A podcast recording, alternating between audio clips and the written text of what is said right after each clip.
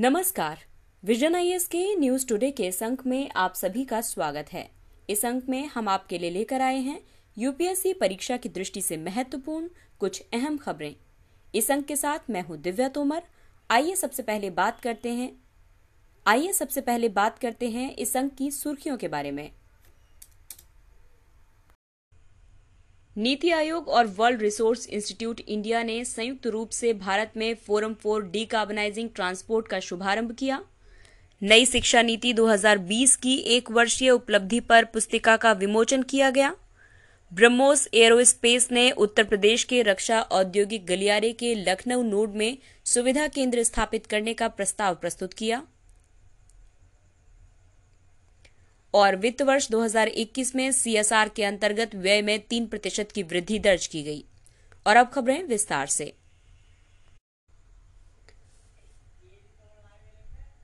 BrahMos aerospace ने उत्तर प्रदेश के रक्षा औद्योगिक गलियारे के लखनऊ नोड में सुविधा केंद्र स्थापित करने का प्रस्ताव प्रस्तुत किया। नीति आयोग और वर्ल्ड रिसोर्स इंस्टीट्यूट इंडिया ने संयुक्त रूप से भारत में फोरम फॉर डीकार्बोनाइजिंग ट्रांसपोर्ट का शुभारंभ किया है। ये राष्ट्रीय स्तर पर निर्धारित योगदान एशिया के लिए परिवहन पहल, यानी यानी नेशनल यानी nationally determined contribution transport initiative for Asia, NDTC TIA परियोजना का एक हिस्सा है।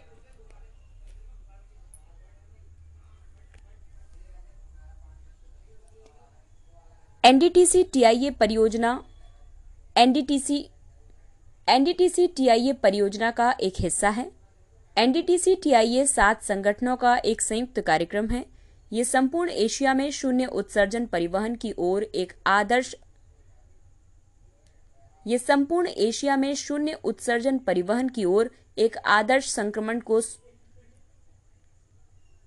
एक आइडियल ट्रांजिशन को सुविधाजनक बनाने के उद्देश्य से ची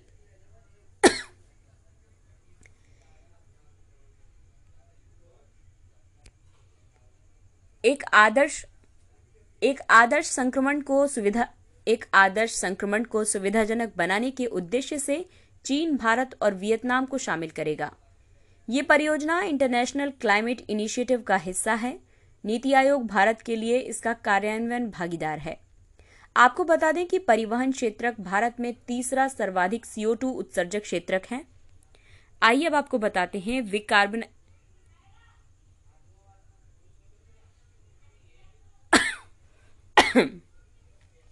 आइए अब आपको बताते हैं विकार्बनीकरण की दिशा में किए गए प्रमुख उपायों के बारे में। राष्ट्रीय परिवर्तनकारी गतिशीलता और बैटरी स्टोरेज मिशन के माध्यम से परिवर्तनकारी इलेक्ट्रिक वाहनों को अप... परिवर्तनकारी इलेक्ट्रिक वाहनों को अपनाने पर बल दिया जा रहा है। उन्नत सेल रसायन बैटरी भंडारण, विनिर्माण और विकास के लिए ऑटोमोबाइल और ऑटो घटक उद्योग के लिए उत्पादन से संबद्ध प्रोत्साहन योजना आरंभ की गई है। इलेक्ट्रिक और हाइब्रिड वाहनों का इलेक्ट्रिक और हाइब्रिड वाहनों का तीव्र अंगीकरण और विनिर्माण योजना फेम इंडिया फेम इंडिया लागू की गई है। वर्ष 2025 तक पेट्रोल में 20 प्रतिशत एथेनॉल सम्मिश्रण का लक्ष्य निर्धारित किया गया है। आइए अब आपको बताते हैं कि ईवी को शक्ति प्रदान करने के लिए लिथियम आयन बैटरियों से संबंधित चुनौतियाँ क्या क्या हैं। इसके अंतर्गत उच्च वोल्टेज पर अत्यधिक गर्म होने और क्षतिग्रस्त होने का खतरा है। ऐसी बैटरियों की क्षमता का समय के साथ लोप होने लगता है। इन्हें चार्ज करने में समय ज़्यादा लगता है। इसके अलावा लिथियम के लिए आयात पर निर्भरता भी है, जो लिथि, जो कि लिथियम ट्रायंगल यानी चीन, जो कि लिथियम ट्रायंगल कंट्रीज़ यानी चीन, जो कि लिथियम ट्रायंगल यानी चिली, बोलीविया और अर्जेंटीना तक सीमित है।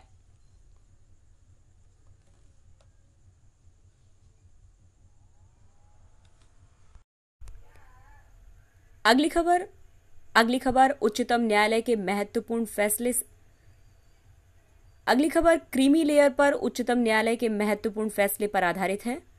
उच्चतम न्यायालय ने यह निर्णय एक याचिका पर सुनवाई के दौरान दिया था।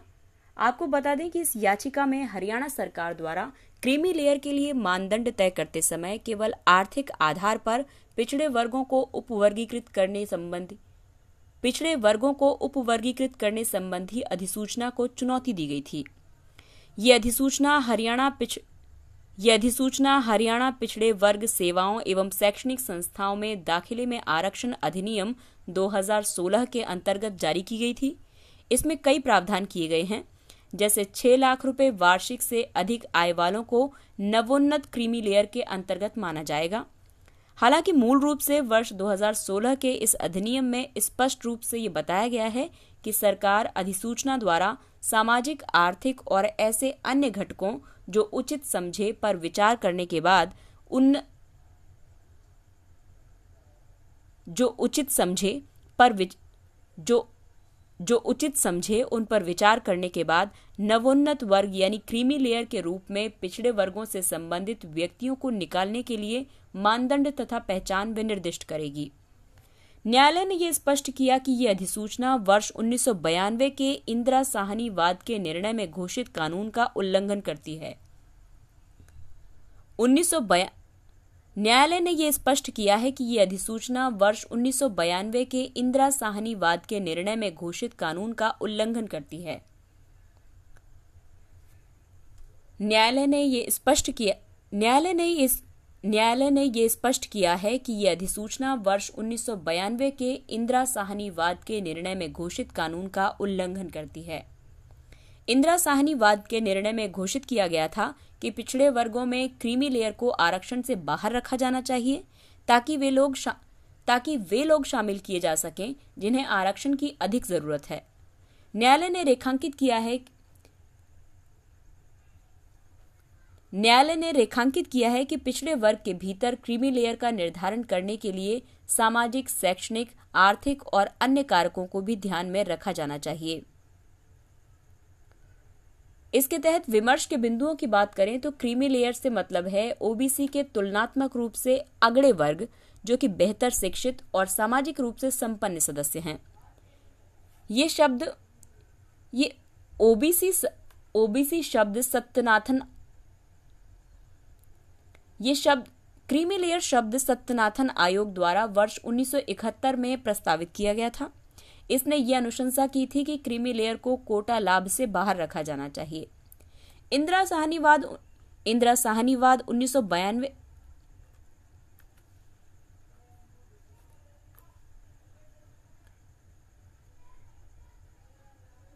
इंदिरा साहनीवाद उन्नीस के निर्णय में उच्चतम न्यायालय ने निर्देश दिया था कि ओबीसी के बीच क्रीमी लेयर को कोटा लाभ से बाहर रखा जाएगा। वर्ष 2018 में संविधान पीठ के एक निर्णय के बाद ये अवधारणा एससी या एसटी समुदायों पर भी लागू होती है। केंद्र सरकार द्वारा ओबीसी में प्रतिवर्ष आठ लाख रुपए से अधिक केंद्र सरकार द्वारा ओबीसी में प्रतिवर्ष आठ लाख रुपए से अधिक प्रतिवर्ष आठ लाख रुपए से अधिक आय वाले सदस्यों केंद्र सरकार द्वारा ओबीसीज में प्रतिवर्ष आठ लाख रुपए से अधिक आय वाले सदस्यों को क्रीमी लेयर के रूप में परिभाषित किया गया है। नई शिक्षा नीति 2020 की एक वर्षीय उपलब्धि पर पुस्तिका का विमोचन किया गया। इस पुस्तिका में नई शिक्षा नीति की कुछ प्रमुख पहलों के साथ ही नीति की उपलब्धियों को सूचीबद्ध किया गया है। जैसे विद्या प्रवेश। ये कक्षा एक के बच्चों के लिए तीन महीने का विद्यालयी शिक्षा तैयारी मॉड्यूल है। इसके अलावा शिक्षा प्रणाली को सक्रिय और उत्प्रेरित करने के लिए राष्ट्रीय डिजिटल शिक्षा संरचना की मूल योजना की परिकल्पना की गई है। साथ ही छात्रों के अधिगम यानी सीखने के परिणामों पर ध्यान देने के साथ निष्ठा यानी स्कूल प्रमुखों, निष्ठा यानी स्कूल प्रमुखों और शिक्षकों की समग्र प्रगति के लिए राष्ट्रीय पहल निष्ठा के तहत माध्यमिक स्तर के शिक्षकों की क्षमता का निर्माण किया जा रहा है।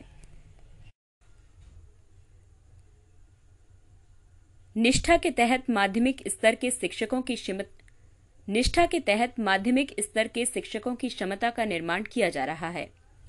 राज्यों या संघ राज्य क्षेत्रों और शिक्षकों को सहायता और परामर्श देने के लिए दीक्षा यानी digital infrastructure for knowledge sharing इसके अंतर्गत निपुण भारत आधारभूत और संख्यात, इसके अंतर्गत निपुण, इसके अंतर्गत निपुण भारत आधारभूत और संख्यात्मकता उपायों को विकसित किया गया है। निपुण यानी नेशनल निपुण यानी national initiative for proficiency in reading with understanding NIPUN यानी national initiative for proficiency in NIPUN यानी national initiative for proficiency in reading with understanding and numeracy and numeracy and numeracy Bharat mission ये सुनिश्चित करता है कि वर्ष उन... निपुण यानी national initiative for proficiency in reading with understanding and numeracy in reading with understanding and numeracy Bharat mission ये सुनिश्चित करता है कि वर्ष 2026-27 तक, कक्षा तीन तक का प्रत्येक छात्र कि वर्ष 2026-27 तक वर्ष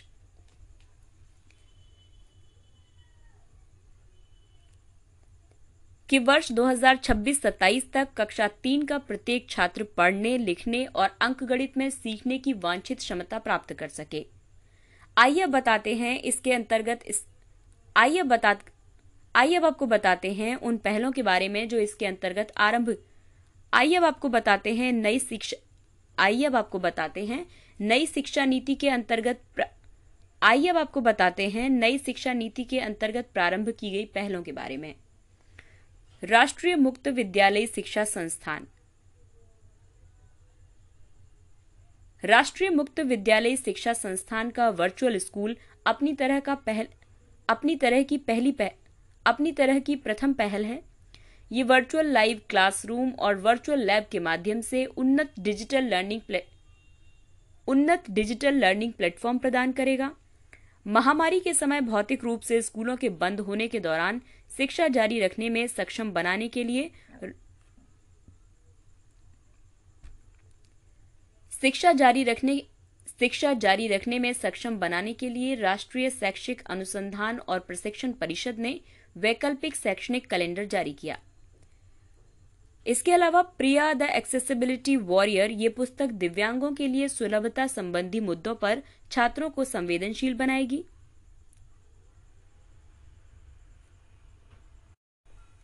इस शिक्षा नीति के तहत विद्यालयों के लिए टेन प्लस टू से लेकर के five plus three plus three plus four तक, यानी वर्तमान में टेन प्लस टू जिसमें, यानी वर्तमान में टेन प्लस टू प्रणाली जिसमें कि पुरानी शिक्षा नीति एक से दसवीं, यानी छह से, यानी छह से अठारह वर्ष तक की स्कूली शिक्षा को शामिल, यानी छह से, यानी छह से, यानी छह से सोलह वर्ष और तक, यानी छह से सोलह वर्ष और उसके बाद कक्षा ग्यारह बारह यानी 16 और 18 वर्ष तक की स्कूली शिक्षा को शामिल करती है। इसके स्थान पर पाँच वर्षों की बुनियादी शिक्षा प्रिपरेटरी स्टेज प्रिपरेटरी स्टेज में तीन वर्ष, प्रिपरेटरी स्टेज में तीन वर्ष, मिडिल स्कूल स्टेज में तीन वर्ष और सेकेंडरी स्टेज में चार वर्ष। इसके अलावा बहु विषयक की बात की जाए तो सभी संकायों में विषयों को चुनने का लचीलापन, सभी विषयों को, सभी विषयों को प्रवीणता के दो स्तरों तक प्रस्तुत किया जाएगा। सभी विषयों को प्रवीणता के दो स्तरों पर प्रस्तुत किया जाएगा। विद्यालयों को बोर्ड परीक्षा में, विद्यालयों के लिए बोर्ड, विद्यालयों के लिए बोर्ड परीक्षा प्रणाली में लचीलापन प्रदान किया जाएगा। बोर्ड परीक्षा केवल मुख्य दक्षताओं का परीक्षण करने के लिए प्रतिरूपकीय यानी कि वस्तुनिष्ठ और व्यक्तिगत, यानी कि वस्त यानी वस्तुनिष्ठ और व्यक्तिपरक बन सकती है, और इस वर्ष में दो बार आयोजित किया जाएगा। और इसे वर्ष में दो बार आयोजित किया जाएगा। बहुभाषी बहुभाषी बहुभाषी शिक्षा के लिए कक्षा आठ तक शिक्षा के माध्यम के रूप में स्थानीय भाषा को वरीयता के साथ त्रिभाषा नीति जारी रख, त्रिभाषा नीति जारी रखी जाएगी। साथ ही बैग रहित दिवसों की भी, साथ ही बैग रहित दिवसों की भी परिकल्पना की गई है। स्कूली छात्रों के पास एक वर्ष में दस दिन बस्ता रहित होंगे, जिसके दौरान उन्हें उनके पसंद के व्यवसाय यानी अनौपचारिक इंटर्नशिप के संपर्क में लाया जाएगा। और आइए अब बात करते हैं कि नई शिक्षा नीति में विश्वविद्यालयों के लिए क्या क्या आइए अब बात करते हैं कि नई शिक्षा नीति में विश्वविद्यालयों के लिए क्या क्या प्रावधान किए गए हैं। इसमें विद्वत्ता इसके लिए इसके लिए विद्वतावादी मूल्यांकन परीक्षा यानी सेट जैसी विश्वविद्यालय परीक्षाओं का आयोजन किया जाएगा। राष्ट्रीय परीक्षा एजेंसी वर्ष में दो बार सामान्य सामान्य योग्यता परीक्षा आयोजित करेगी। स्नातक चार वर्षीय होगा। चार वर्षीय बहुविषयक स्नातक कार्यक्रम को प्राथमिकता दी जाएगी। ये एक विराम के बाद डिग्री पूर्ण करने के विकल्प के साथ मिड टर्म ड्रॉप आउट को क्रेडिट इसमें एक विराम के बाद डिग्री पूर्ण करने के विकल्प के साथ मिड टर्म ड्रॉप आउट को क्रेडिट दिया जाएगा।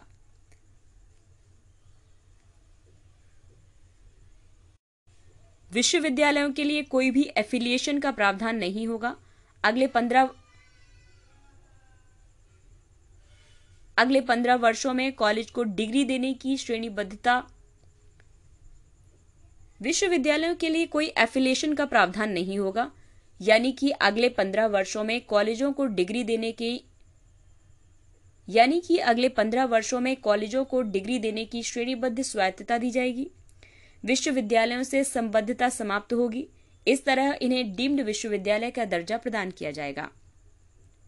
इसमें शुल्क सीमा का भी प्रावधान किया गया है। उच्च शिक्षा के निजी संस्थानों द्वारा लिए जाने वाले शुल्क की सीमा निर्धारित करने का प्रस्ताव किया गया है। साथ ही वैश्विक प्रसार के लिए वैश्विक अग्रणी विश्वविद्यालयों को भारत में आने की सुविधा दी जाएगी। शीर्ष भारतीय संस्थानों को विश्व शीर्ष भारतीय संस्थानों को वैश्विक स्तर पर विस्तार करने के लिए प्रोत्साहित किया जाएगा। ब्रह्मोस एरोस्पेस ने उत्तर प्रदेश के रक्षा औद्योगिक गलियारे के लखनऊ नोड में सुविधा केंद्र स्थापित करने का प्रस्ताव प्रस्तुत किया। ब्रह्मोस यानी ब्रह्मपुत्र और मॉस्कोवा नदी ब्रह्मोस का नाम ब्रह्मपुत्र और मॉस्कोवा नदी के नाम पर रखा गया है। ब्रह्मोस एयरपो ब्रह्मोस एरोस्पेस भारत के रक्षा अनुसंधान और विकास संगठन, डीआरडीओ तथा रूस के एनपीओ मशीनो स्ट्रोयेनिया और रूस के एनपीओ और रूस के एनपीओ मशीनो स्ट्रोयेनिया का एक संयुक्त उद्यम है।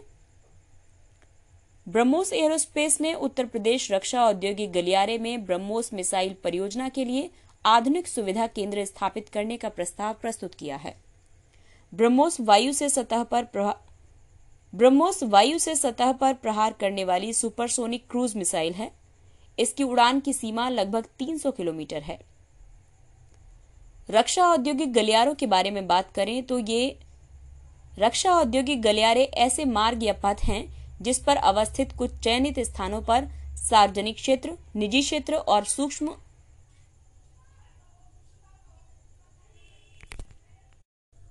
जिस पर अवस्थित कुछ चयनित स्थानों पर सार्वजनिक क्षेत्र, निजी क्षेत्र और लघु और सूक्ष्म लघु एवं मध्यम उद जिस पर अवस्थित कुछ चयनित स्थानों पर सार्वजनिक क्षेत्र, निजी क्षेत्र और और सूक्ष्म लघु एवं मध्यम उद्यमों द्वारा रक्षा उपकरणों का उत्पादन किया जाता है।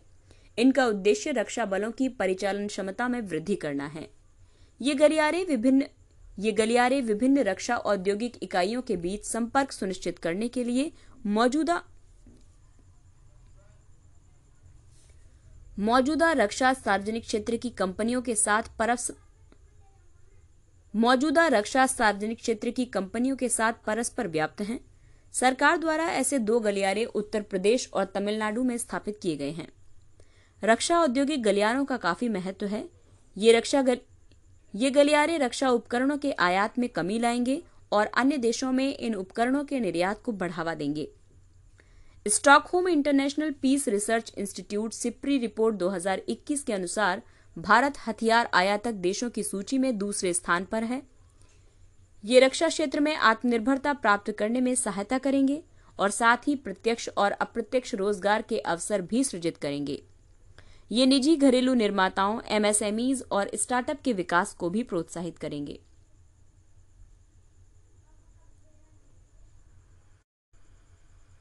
उत्तर प्रदेश रक्षा औद्योगिक गलियारों की उत्तर प्रदेश रक्षा औद्योगिक गलियारे में शामिल हैं अलीगढ़, आगरा, झांसी, अलीगढ़, आगरा, झांसी, कानपुर, अलीगढ़, आगरा, झांसी, लखनऊ, कानपुर, चित्रकूट। और तमिलनाडु रक्षा औद्योगिक गलियारे और तमिलनाडु रक्षा औद्योगिक गलियारे में शामिल हैं चेन्नई, होसूर, सलीम, तिरुचिरापल्ली कोयम्बटूर और कोयम्बटूर और कोयम्बटूर वित्त वर्ष 2021 में निगमित सामाजिक उत्तरदायित्व यानी सीएसआर के अंतर्गत व्यय में तीन प्रतिशत की वृद्धि दर्ज की गई। क्रिसिल यानी credit rating information services of India limited की हालिया रिपोर्ट के मुताबिक, वित्त वर्ष 2021 में सीएसआर के अंतर्गत किए जाने वाला व्यय तीन दशमलव छह दो प्रतिशत बढ़कर बाईस हज़ार करोड़ रुपए हो गया है। सीएसआर व्यवसायों द्वारा अपने व्यवसायिक कार्यों में सामाजिक और पर्यावरणीय चिंताओं को शामिल करने की प्रतिबद्धता को श... और पर्यावरणीय चिंताओं को समेकित करने की प्रतिबद्धता को शामिल करना है। भारत पहला ऐसा देश बन गया है जिसने अपने नए कंपनी अधिनियम 2013 के अंतर्गत सीएसआर गतिविधियों को आरंभ करने और सीएसआर पहलों की अनिवार्य रूप से रिपोर्ट प्रस्तुत करने को विधिक उत्तरदायित्व घोषित किया है। कंपनियाँ निगमित सामाजिक उत्तरदायित्व नीति संशोधन नियम 2021 इसके तहत नकारात्मक सूची यानी व्यवसाय की सामान्य प्रक्रिया के तहत दी जाने वाली गतिविधियों यानी व्यवसाय की सामान्य प्रक्रिया के तहत की जाने वाली गतिविधियों, राजनीतिक योगदान आदि को सीएसआर की परिभाषा में शामिल नहीं किया जाएगा। वित्तीय वर्ष के अंत में अब वित्तीय वर्ष के अंत में बिना खर्च किया हुआ सीएसआर राशि का प्रबंधन इस तथ्य पर निर्भर करता है कि परियोजना एक संचालनरत परियोजना है या नहीं। बोर्ड यह सुनिश्चित करने के लिए बाध्य है, बोर्ड यह सुनिश्चित करने के लिए बाध्य है कि वितरित निधि का उपयोग अनुमत उद्देश्यों के लिए किया गया है। साथ ही वो संचालनरत परियोजनाओं के कार्यान्वयन की निगरानी भी करेगा। कंपनियों द्वारा सीएसआर परियोजना के लिए अनिवार्य रूप से प्रभाव मूल्यांकन करना अनिवार्य है। सीएसआर प्रयोज्यता यानी किसी वित्तीय वर्ष के दौरान 500 करोड़ रुपए या अधिक के शुद्ध मूल्य वाली या हज़ार करोड़ रुपए या अधिक के आवर्त यानी टर्नओवर वाली या पाँच करोड़ रुपए या अधिक के शुद्ध लाभ वाली कंपनी के लिए ज़रूरी है। कंपनी प्रत्येक वित्तीय वर्ष में, कंपनी प्रत्येक वित्तीय वर्ष में ठीक तीन पूर्ववर्ती वित्तीय वर्षों के दौरान किए गए कंपनी के औसत, किए गए कंपनी के औसत कम, कंपनी प्रत्येक वित्तीय वर्ष में ठीक तीन पूर्ववर्ती वित्तीय वर्षों के दौरान किए गए कंपनी के औसत शुद्ध लाभों का कम से कम दो प्रतिशत निगमित सामाजिक उत्तरदायित्व नीति के अनुसरण में व्यय करेगी। आइए बात करते हैं कुछ अन्य महत्वपूर्ण सुर्खियों की। आइए बात करते हैं कुछ अन्य महत्वपूर्ण सुर्खियों की। मिशन सागर।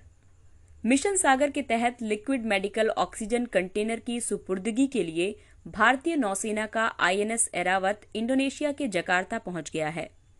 मिशन सागर वर्ष 2020 में आरंभ किया गया था। ये हिंद महासागर के तटवर्ती देशों को, ये हिंद महासागर के तटवर्ती देशों को कोविड 19 संबंधी सहायता प्रदान करने के लिए भारत द्वारा संचालित एक पहल है। ये हिंद महासागरीय क्षेत्र में संचालित सागर पहल, यानी कि security and growth for all in the region से भिन्न अन्य उद्देश्य के लिए आरंभ किया गया एक अभियान या मिशन है। भारत द्वारा सागर पहल को हिंद महासागरीय क्षेत्र में स्थित अपने समुद्री पड़ोसियों के साथ आर्थिक और सुरक्षा सहयोग को सुदृढ़ करने के लिए सामरिक दृष्टिकोण के परिप्रेक्ष्य में आरंभ किया गया था। ब्रिक्स आतंकवाद रोधी कार्य। वर्तमान ब्रिक्स अध्यक्ष के रूप में भारत ने वीडियो कॉन्फ्रेंसिंग के माध्यम से राष्ट्रीय सुरक्षा सलाहकारों की ग्यारहवीं ब्रिक्स बैठक की मेजबानी की है। इसके अंतर्गत आतंकवाद से निपटने के लिए कार्य योजना को अपनाया गया है। इस कार्य योजना का उद्देश्य आतंकवाद के वित्त पोषण एवं आतंकवाद का मुकाबला आतंकवादियों द्वारा इंटरनेट के दुरुपयोग आदि जैसे क्षेत्रों में सहयोग के मौजूदा तंत्र को और मज़बूत करना है। ब्रिक्स यानी ब्रिक्स यानी ब्राज़ील, रूस, भारत, दक्षिण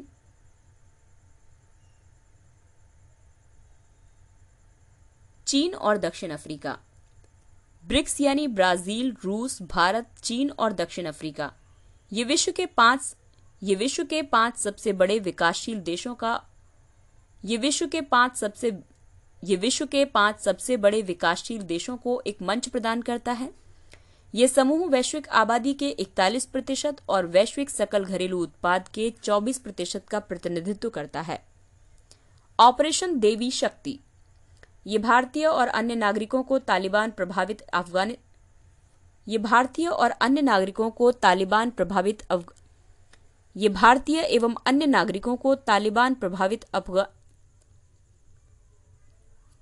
ये भारतीय और अन्य नाग, ये भारतीय और अन्य नागरिकों को तालिबान प्रभावित अफ़गानिस्तान से निकालने के लिए भारत द्वारा संचालित एक निकासी मिशन है। अफ़गानिस्तान में तालिबान के सत्ता में आने के बाद से भारत ने अब तक 800 से अधिक लोगों को सुरक्षित तरीके से अफ़गानिस्तान से बाहर निकाल लिया है। निधि कंपनियाँ। सरकार ने हितधारकों को सचेत किया है कि 348 कंपनियाँ निधि कंपनियों के रूप में घोषित किए जाने के लिए आवश्यक अपेक्षित मानदंडों को पूरा करने में विफल रही हैं। निधि कंपनियाँ कंपनी अधिनियम 2013 के तहत पंजीकृत और कॉरपोरेट कार्य मंत्रालय के द्वारा शासित होती हैं। निधि नियम 2014 के तहत निधि एक कंपनी है, जिसे अपने सदस्यों के बीच मितव्ययता और बचत की आदत विकसित करने तथा अपने सदस्यों के पारस्परिक लाभ के लिए केवल उनसे ही जमा राशि प्राप्त करने और उन्हें ऋण देने के उद्देश्य से निधि के तौर पर निगमित किया गया है। इन्हें गैर बैंकिंग वित्तीय कंपनियों की एक विशेष श्रेणी में रखा गया है और भारतीय रिज़र्व बैंक इन्हें निर्देश और भारतीय रिज़र्व बैंक इन्हें निर्देश जारी कर सकता है। हालाँकि ये प्रत्यक्ष तौर पर आरबीआई के अधीन नहीं है, लेकिन लेकिन इन्हें एनबीएस, इसके बावजूद इन्हें एनबीएफसी पर लागू आरबीआई अधिनियम के मुख्य प्रावधानों से छूट प्रदान की गई है। चांगथांग और पंगोलखा वन्यजीव अभ्यारण्य। हाल ही में राष्ट्रीय वन्यजीव बोर्ड ने वास्तविक नियंत्रण रेखा के निकट सड़कों के निर्माण को मंजूरी प्रदान की है। एनबीडब्ल्यू का अध्यक्ष प्रधानमंत्री होता है। राष्ट्रीय वन्यजीव बोर्ड का अध्यक्ष प्रधानमंत्री होता है और इसे वन्यजीव संरक्षण अधिनियम 1972 के तहत स्थापित किया गया है। ये सड़कें भारतीय चीनी सीमा ये सड़कें भारतीय चीन सीमा के निकट लद्दाख के चांगथांग वन्यजीव अभ्यारण्य के क्षेत्रों में बनाई जाएँगी। इस निर्माण परियोजना में अत्यधिक ऊंचाई पर स्थित, इस निर्माण परियोजना में अत्यधिक ऊंचाई पर स्थित विश्व प्रसिद्ध दो मीठे जल की झीलें, दो मीठे जल की झीलें, दो मीठे जल की झीलें सो मोरीरी और पेंगोंग सो शामिल हैं।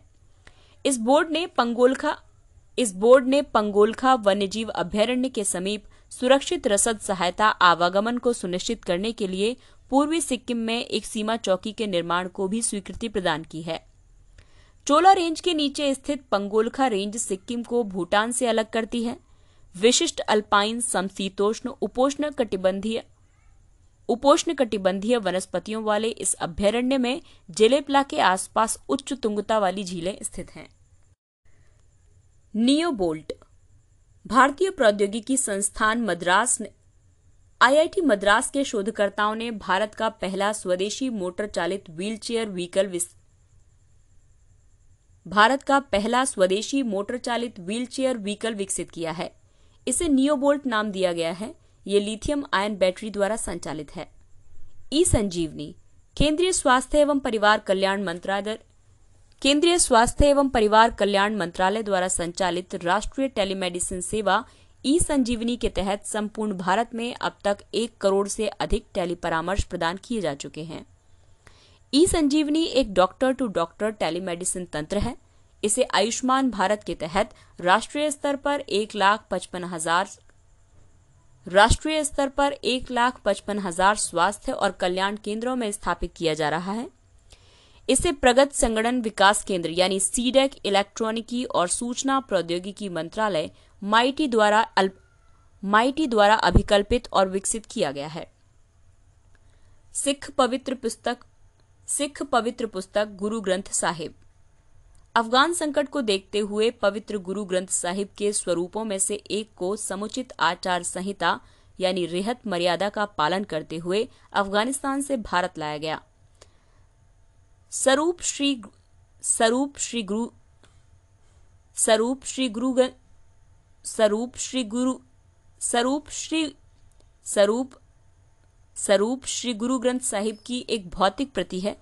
इसे पंजाब में बीर भी कहा जाता है। इसे पंजाबी में बीर भी कहा जाता है। प्रत्येक बीर में 1403 पृष्ठ होते हैं, जिन्हें अंग कहा जा प्रत्येक बीर में 1430 पृष्ठ होते हैं, जिन्हें अंग कहा जाता है। प्रत्येक पृष्ठ पर एक समान छंद लेखांकित किए गए हैं। गुरु ग्रंथ गुरु ग्रंथ साहिब गुरु ग्रंथ साहिब छह सुख गुरु ग्रंथ साहिब गुरु ग्रंथ साहिब छह सिख गुरुओं, पंद्रह संतों, ग्यारह भाटों और चार सिखों द्वारा लिखे गए भजनों का एक संग्रह है। छंदों की रचना इकतीस रागों में की गई है। सन 1708 में गुरु गोविंद सिंह, यानी अंतिम सन 1708 सन सत्रह, सन 1708 में सिखों के अंतिम गुरु गुरु गोविंद सन 1708 में सिखों के अंतिम गुरु गुरु गोविंद सिंह द्वारा गुरु ग्रंथ साहिब को सिखों के जीवित गुरु के रूप में घोषित किया गया था। आइए अब बात करते हैं सुर्खियों में रहे स्थलों के बारे में। Temple mount यरूशलम। इसराइल द्वारा वर्ष उन्नीस में जॉर्डन में इसराइल इसराइल द्वारा वर्ष उन्नीस में जॉर्डन से यरूशलेम के पुराने शहर पर अपना आधिपत्य स्थापित करने के बाद से ये टेंपल माउंट पर एक धार्मिक संतुलन बनाए रखने के लिए प्रयासरत रहा है। यहाँ केवल मुस्लिमों को ही उपासना का अधिकार प्रदान किया गया है, जबकि यहूदी नीचे वेस्टर्न वॉल पर प्रार्थना करते हैं। जबकि यहूदी नीचे जबकि यहूदी नीचे वेस्टर्न वॉल पर जबकि यहूदी नीचे वेस्टर्न वॉल पर प्रार्थना करते हैं। हाल ही में इसराइल सरकार ने यहूदियों की पूजा अर्चना की बढ़ती मांग को देखते हुए यहूदियों को वहाँ प्रार्थना करने की अनुमति प्रदान कर दी है। हालाँकि ये एक ऐसा परिवर्तन है जिससे यहाँ अस्थिरता में बढ़ जिससे यहाँ अस्थिरता में बढ़ोतरी हो सकती है और संभावित रूप से इस क्षेत्र में धार्मिक संघर्ष की स्थिति उत्पन्न हो सकती धार्मिक संघर्ष की स्थिति उत्पन्न हो सकती है। पापुआ न्यूगिनी इस देश ने कोविड 19 यात्रा नियमों के स्पष्ट उल्लंघनों को लेकर भारतीय राजनयिकों पर नियमों के अपवंचन का आरोप लगाते हुए भारतीय उड़ानों पर अनिश्चितकाल के लिए प्रतिबंध लगा दिया है। ये दक्षिण पश्चिमी प्रशांत सागर में स्थित एक द्वीपीय देश है। इसमें न्यूगिनी का पूर्वी भाग विश्व का दूसरा सबसे बड़ा द्वीप है। बिस्मार्क द्वीप समूह बेगन बिस्मार्क द्वीप समूह बोगनविले और बुका और अन्य छोटे द्वीप शामिल हैं। आइए बात करते हैं सुर्खियों में रहे व्यक्तित्व के बारे में। शिवराम राजगुरु। शिवराम राजगुरु 24 अगस्त 1908 को जन्मे शिवराज राम गुरु एक क्रांतिकारी के रूप में 24 अगस्त इनका जन्म 24 अगस्त 1900 इनका जन्म 24 अगस्त 1908 को हुआ और इन्हें 23 मार्च 1931 को मृत्युदंड दिया गया। एक क्रांतिकारी के रूप में उन्होंने Hindustan Socialist Republican Army HSRA की सदस्यता, एचएसआरए एचएसआरए, एक क्रांतिकारी के रूप में उन्होंने हिंदुस्तान सोशलिस्ट रिपब्लिकन आर्मी की सदस्यता ग्रहण की थी। वर्ष 1928 में फिरोज शाह कोटला में चंद्रशेखर आज़ाद, भगत सिंह, सुखदेव थापर और अन्य के द्वारा एचएस, एचएसआरए की स्थापना की गई थी। भगत सिंह और सुखदेव के साथ वे 17 दिसंबर 1928 को ब्रिटिश अधिकारी जॉन ब्रिटिश अधिकारी जॉन सैंडर्स की हत्या में शामिल हो रहे थे। सैंडर्स की हत्या साइमन कमीशन के विरोध के दौरान घायल हुए लाला लाजपत राय की शहादत का बदला लेने के लिए की गई थी। हालाँकि तीनों क्रांतियों, हालाँकि तीनों क्रांतिकारियों को बाद में गिरफ़्तार कर लिया गया और उन्हें लाहौर में मृत्युदंड दिया गया। इसके साथ ही ये अंक समाप्त होता है। अगले अंक में फिर मुलाकात होगी। इसके साथ ही ये अंक समाप्त होता है। अगले, इसके साथ ही ये अंक समाप्त होता है। अगले अंक में फिर मुलाकात होगी। कुछ अन्य महत्वपूर्ण खबर कुछ अन्य महत्वपूर्ण खबरों के साथ तब तक अपना ख्याल रखिए, सुरक्षित दूरी बनाए रखिए, मास्क पहनिए, हाथ और मुँह साफ़ रखिए, और अब हमें, यानी विजन आई की पूरी टीम को दीजिए इजाज़त। नमस्कार।